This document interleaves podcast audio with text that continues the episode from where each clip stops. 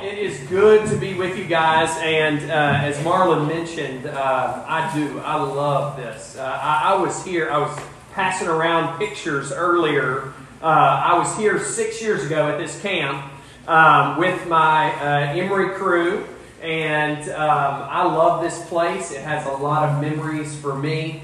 Um, Stephen McGinnis, who's a good friend of mine, as well as, as well as my um, who followed me uh, at, at, Emory, um, uh, was going to tell you some embarrassing stories about me, uh, other than just being hairy, which I am.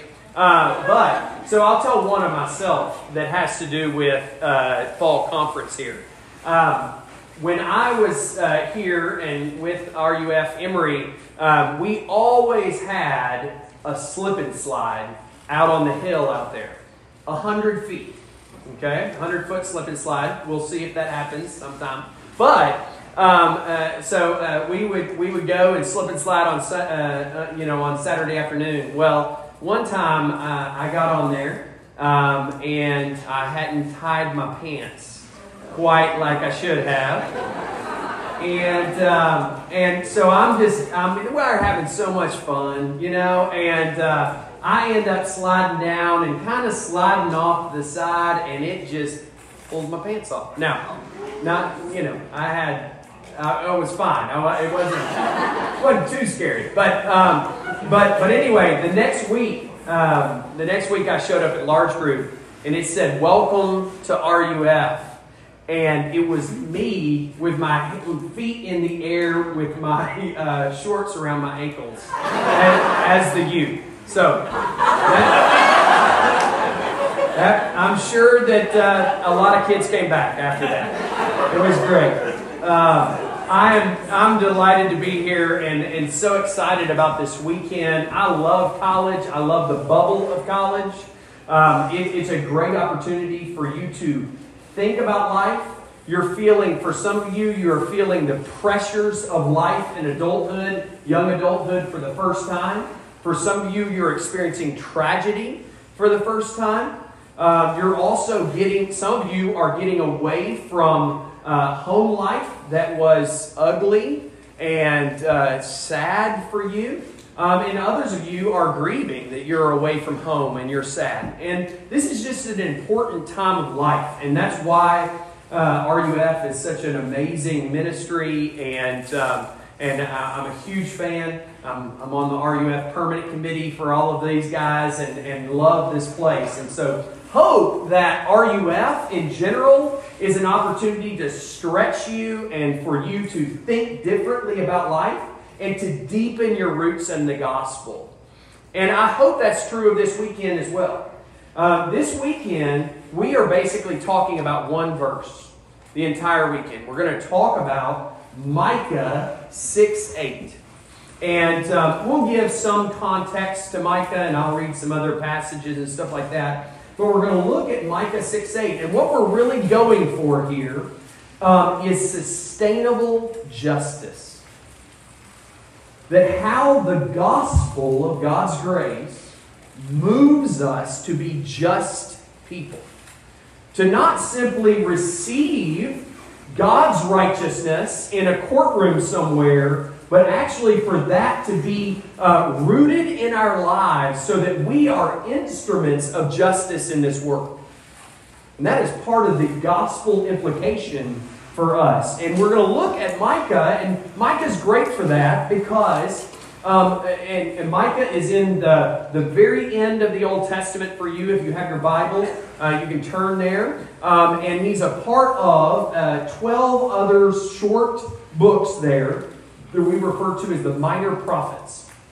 Not because they were small people, um, but because they, they, they wrote shorter uh, treatises. And, um, and, uh, but they, they, the shortness of their books um, is not indicative of uh, the fact that they don't they touch on major themes, and specifically themes of justice and mercy. And if you've ever read the Minor Prophets, um, it's a little bit like a whiplash Um, if you read the minor prophets, and I encourage you to do that, maybe even take some time this weekend to read through Micah. You can do that in a short amount of time. But what you'll feel is kind of ping pong back and forth as you go through Micah and the other minor prophets. At one point, they'll be talking about God's indignation and his wrath and his anger towards the rebellion of his people and around the nations in really harsh uh, tones. And then the very next verses, uh, it'll be talking about the kindness and perseverance of the Lord, that He is patient and He is good, and that He doesn't treat us as our sin deserves. Now, that's not because Micah or the other minor prophets uh, kind of have ADHD and they're just kind of whipped back and forth, uh, or they're schizophrenic in their theology or anything like that it is because the gospel of Jesus Christ is complex. The gospel of Jesus speaks to our brokenness, it speaks to the injustice in the world, both that we're victim of, of and the ones that we actually are guilty of in this world. But it also talks about the justice of God on your behalf. That God in the gospel doesn't do away with justice, He meets justice head on. And um, what Micah is going to get us to think through is um, the fact that God's people uh, at that time, um, it was an affluent society, um, and they were greedy and they were selfish. They overlooked the poor. Um, they would step over the hurting and the marginalized. They were kind of looking up and they were very concerned with worshiping God up here, but they never looked down and saw the people in front of them that God wanted to minister to out there. Some of you have experiences in church or with Christianity like that. And what Micah is going to say to us is I want you to be whole people. I want you to be body and soul people. I want you to, yes, indeed, deal with the courtroom of heaven, but I also want you to deal with the hurting and the brokenness of life. He's going to drive us into a whole person Christianity here. And uh, we're going to tackle Micah 6 8 in four talks. We're going to talk tonight uh, we're going to talk in the morning, Saturday night, Sunday morning. We're going to have some good times together. And uh, what we're going to do tonight is we're going to look at just the introduction to Micah 6 8, um, and where Micah is going to lay a foundation for us. And then we're going to walk through three parts of Micah's mandate. Some people refer to Micah 6 8 as the Micah mandate. Um, that, that, that it is Micah's charge to us as we live out of faith in the God who is making us whole and making all things new in the world. And we're going to actually take his mandate. I'll say this again in the morning, but we're going to take his mandate in reverse. We're going to start with uh, what it looks like to walk humbly with our God. Then we're going to look at what it looks like to love mercy or kindness. And then on Sunday, we're going to really look at what it means for God's people to be a just people that we are moving and fighting for justice. Um, but this, this evening, I want us first to look at the, the introductory statement here. And I'm going to read Micah 6 8 for us, and then I'm going to pray for us, and we'll jump in. He, God, has told you, O man, what is good. And what does the Lord require of you? But to do justice and to love kindness and to walk humbly with your God. Let's pray together.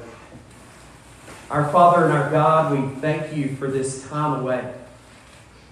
We pray that this conference and the enthusiasm with which we approach this time, uh, the, the desire for friendships, the, the desire to learn, the desire to think through the gospel more fully, we pray that you would meet us here. We pray, Holy Spirit, that you would empower these words, that our singing, our, our times together, the discussion in the small groups, even the, the recreation and the fun together, Lord. Uh, may you build us up through this time. And Lord, for those here who need to, to be shaken, who are too comfortable, Lord, shake away.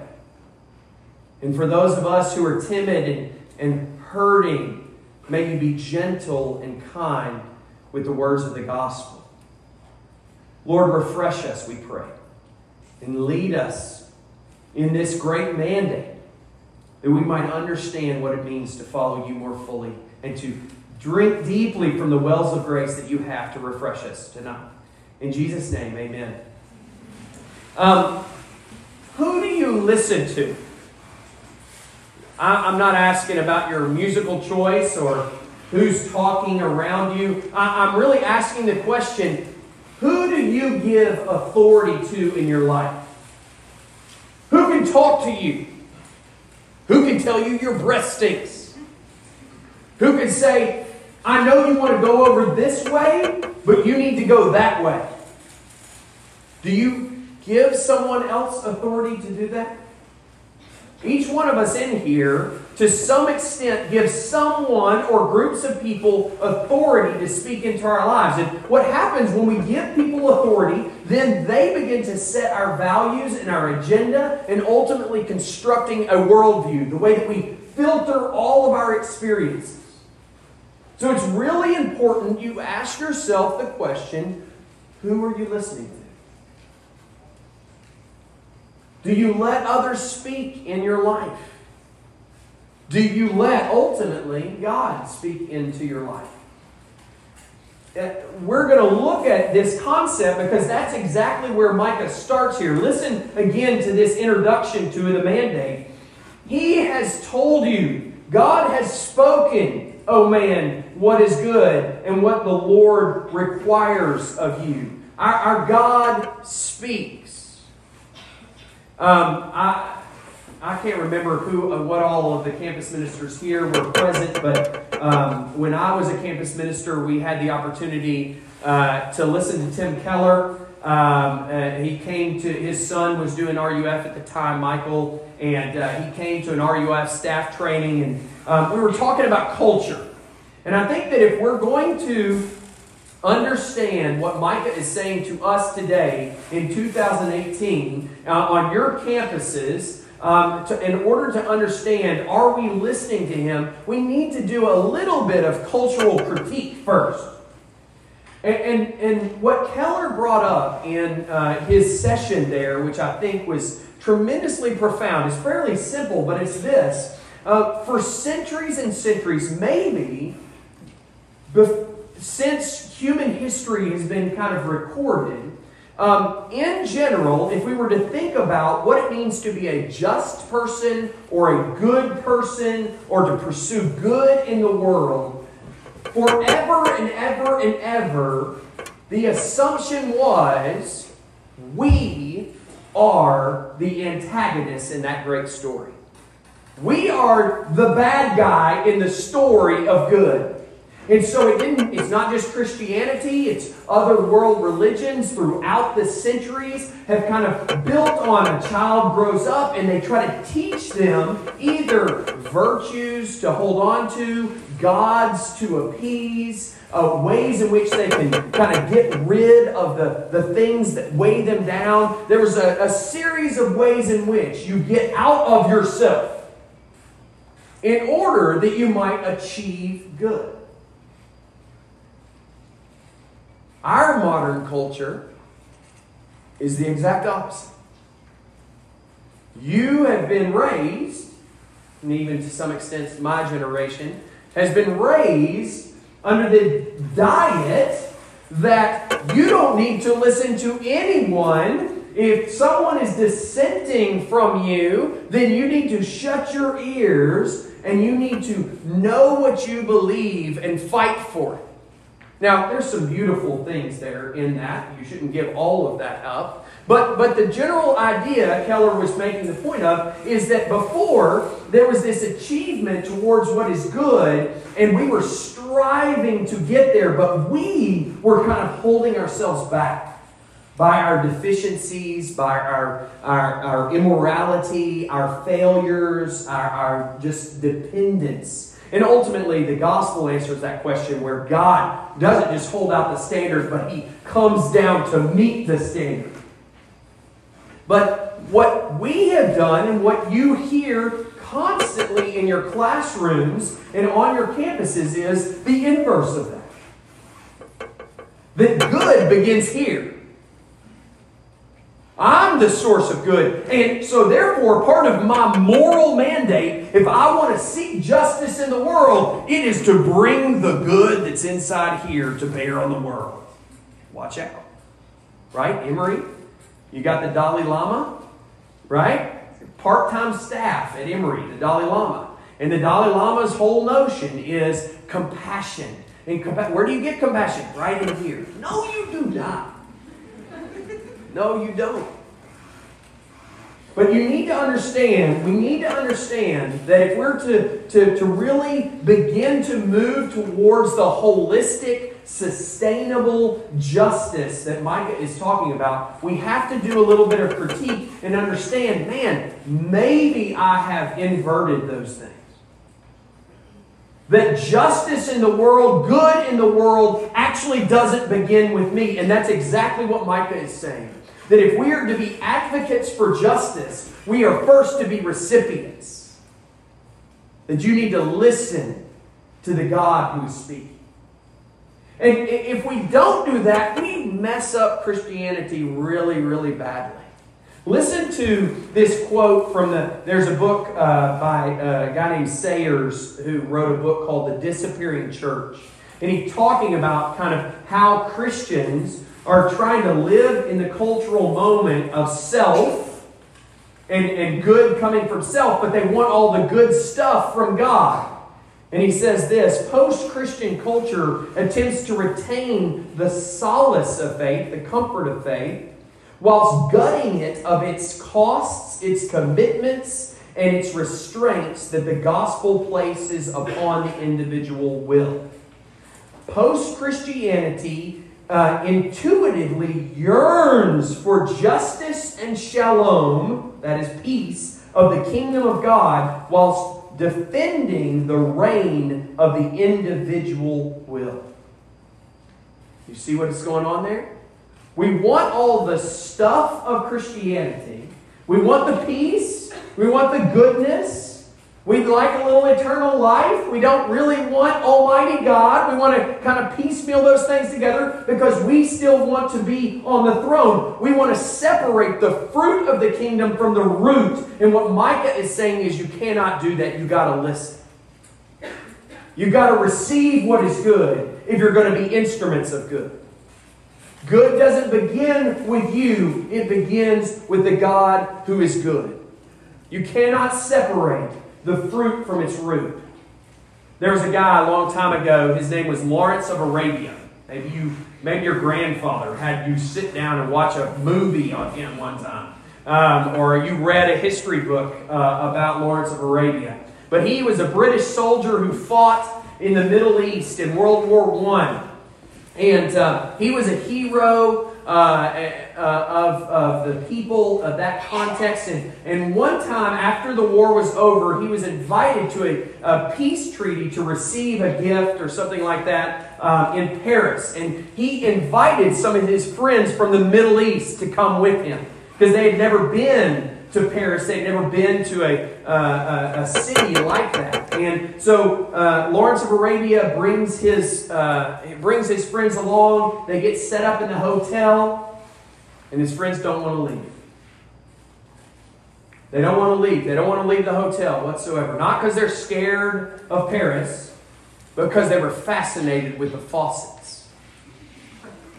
They had never been around running water. They sat there with the faucet for hours. Turn it on, turn it on, turn it on, turn it on.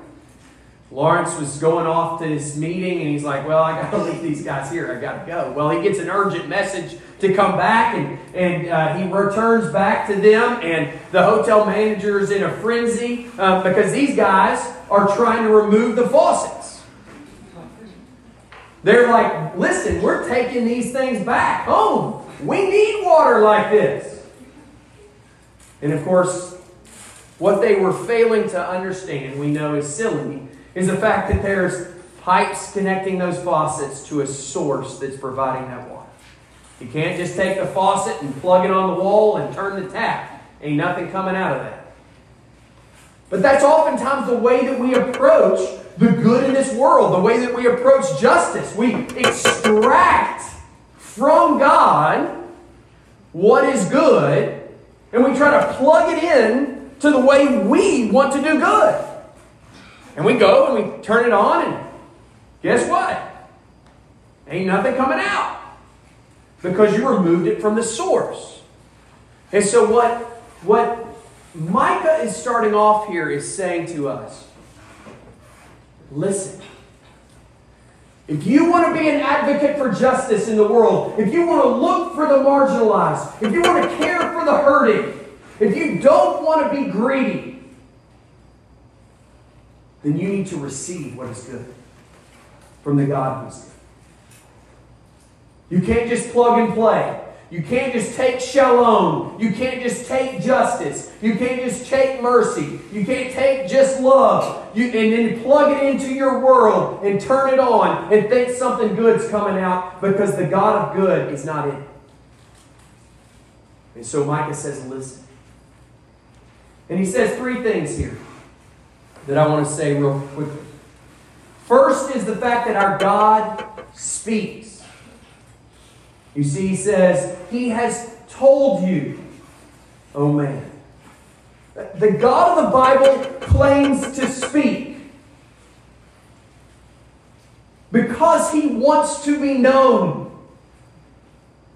God invites you to learn about Him. The reason we have these 66 books over centuries written is not because they are the meanderings and the wanderings and the ideas and the concepts of men and women, but because God has shown Himself. That He longs to be known. Jesus said this eternal life is knowing Him and being known by Him.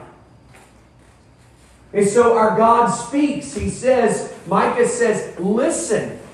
God has told you.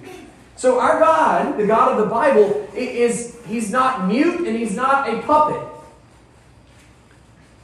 If I asked you again, who do you listen to? For some of us, our temptation is to say God, but when God speaks, he sure does sound a lot like you. Right? Like a bad ventriloquist. You're like, oh God, what do you think I should do? Oh yes, I definitely think you should date her. Oh, oh really? That's amazing. That's awesome. Wait, are you worried about that? No, no, no, that's great. Right? Because because we try to make God in our own image. We try to speak for him. And the same thing happens when we talk about good. So God speaks, but he's also good. And what that means is, he says, he has told you, O oh man, what is good. He, he speaks and he tells you what is good. Why? Because he himself is good. He tells you what is good because he is good. In other words, when we think about the good in the world, when you think about bringing good to your campus, when you think about bringing good to your dorm rooms or your fraternity, your sorority houses, your friendships, your RUF, that it, it, it is not simply taking this kind of generic concept of good and slapping an ichthus on it. That is not Christian. It is receiving what God says is good and then being led out in it. It is not, there's a common problem, I think, in our culture sometimes, and that is to take a concept of good or love to raise it up and then judge God against it. Some of you have done that. I've been tempted to do that. We think of what is good and then we read the Bible and we go, well, God, I don't know that you meet that standard. God has no idols. He is good. He's not trying to live up to our aspirations of what we say is good. He is saying, if you want to be instruments of justice and mercy in this world, then you got to let me speak. And you got to let me tell you what is good. There was a guy named Rob Bell. Maybe you've watched some of his Nooma videos. Um, he's kind of out of vogue now. He's hanging out with Oprah all the time. But he, uh, he, he was very influential for quite a few years, and he wrote a book called Love Wins. And that sounds awesome. Um, and um, he's a very winsome guy, he's a very uh, thoughtful guy. Um, but what he unfortunately did in Love's Wins is he did exactly what we're talking about. Instead of listening to what God says and says, let me speak, let me have authority to tell you what is good, what, what Rob Bell ended up doing is basically taking this concept of love and then reassessing and reimagining the whole of the Christian faith through his lens. And the problem with that is it basically does exactly what we said in the beginning. It puts me as the author of good. Goodness comes from me. I'm the one who defines what is good. And so, brothers and sisters, my desire for you, if we are going to move for Micah into justice, into mercy, then we have to begin with receiving. Not talking, not tweeting, right? Social justice warriors, you know, enjoying a, you know, uh, fighting the world's causes from the comfort of your couch with a $5 latte. And what God is saying is if you're going to truly be instruments of justice, if you're truly going to do good, sustainable good in this world, not just pick a fight on Facebook, I'll tell you what Facebook is sometime.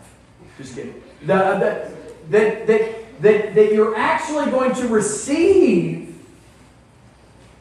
what I'm saying. And you're going to let me speak. And I'm going to tell you what is good. And I'm going to lead you in to something that is sustainable and beautiful. One other thing about the fact that God says that I've told you what is good.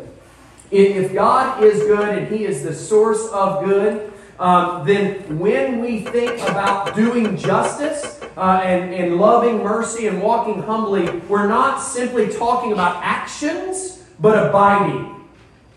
Because if He is the source of good, if we're ultimately going to be led into good, then we need connection with the one who is good.